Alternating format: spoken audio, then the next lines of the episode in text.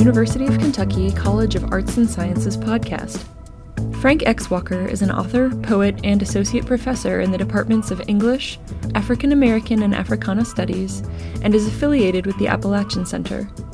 More than 10 years ago, Walker published the book Affrilachia, a collection of poems exploring the experience of Appalachian people of color.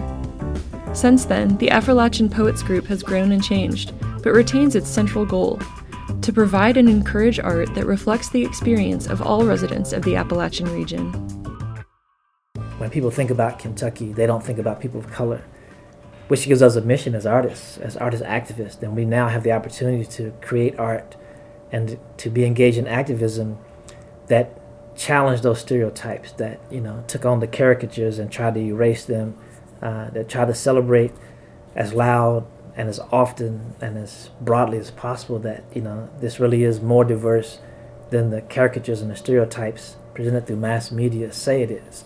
The definition of Appalachia was uh, Appalachians was white residents of the mountainous regions of Appalachia, uh, which meant that people of color couldn't be part of that that entity, even though they were also residents of the Appalachian region our group, the Affrilachian Poets, you know, we were already meeting as a group, but we didn't have a name, and we recognized how that that word allowed us to to embrace this idea of making the invisible visible.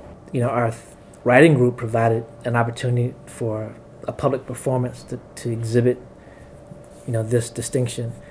My first collection of poetry, Affrilachia, you know, became well used in classrooms. You know, we were very excited about that, and I think it was on the strength of the name. You know, so this was, you know, a tangible illustration of the diversity. Here's the word. Here's the word in print. Here it is in the book. But I think we didn't recognize what was happening, and as far as the the thing that qualifies it as a movement, until it was put in the dictionary. I thought we were the only ones who knew about this, and you know that I think we celebrated that, you know. Then little things like that started happening, and it just kept going, you know. So that, so it then it became bigger than us and, and bigger than the university all by itself. Um, and I think what we offer the larger community, because we've we've not stopped what we we were doing back then. Um, I say we we're even more committed as writers and artists who are also activists now than we were then.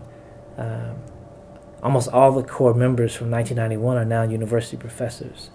And we're all published and we all read individually, separately, collectively. Um, every two years, we, we do a spring break bus tour. It's called the Affrilachian Poet Spring Break Bus Tour. We don't actually have a bus, but we take two or three cars and we try to do as many readings as possible over the weekend before spring break, all of spring break, and the weekend afterwards, which adds up to about nine or ten days. Last time we did it, we did, I think we did 10 readings in nine days in seven states. And everywhere we went, there were, whatever the capacity was for that venue, it was standing room only. The audience looked, you know, in Jackson, Tennessee, it was 99% African American.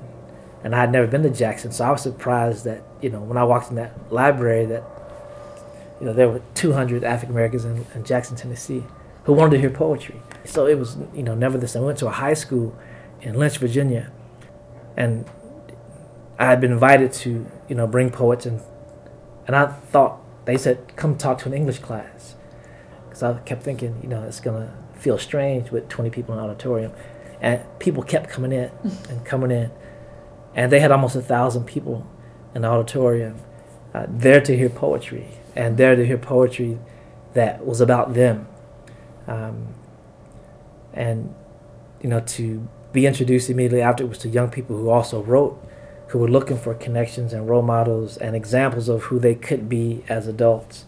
Um, you know, was really fulfilling. You know, so I think that you know we are trying to shake up the, the paradigm. Um, but you know, we think of it as education. That that's what that's what real education does. It, it challenges you know what came before it. And, helps people look at it in a different way and find their own place in it. Um, but as educators, I mean, that's what we're supposed to do, right? Mm-hmm. I think so. Yeah, that's. I think we all believe that.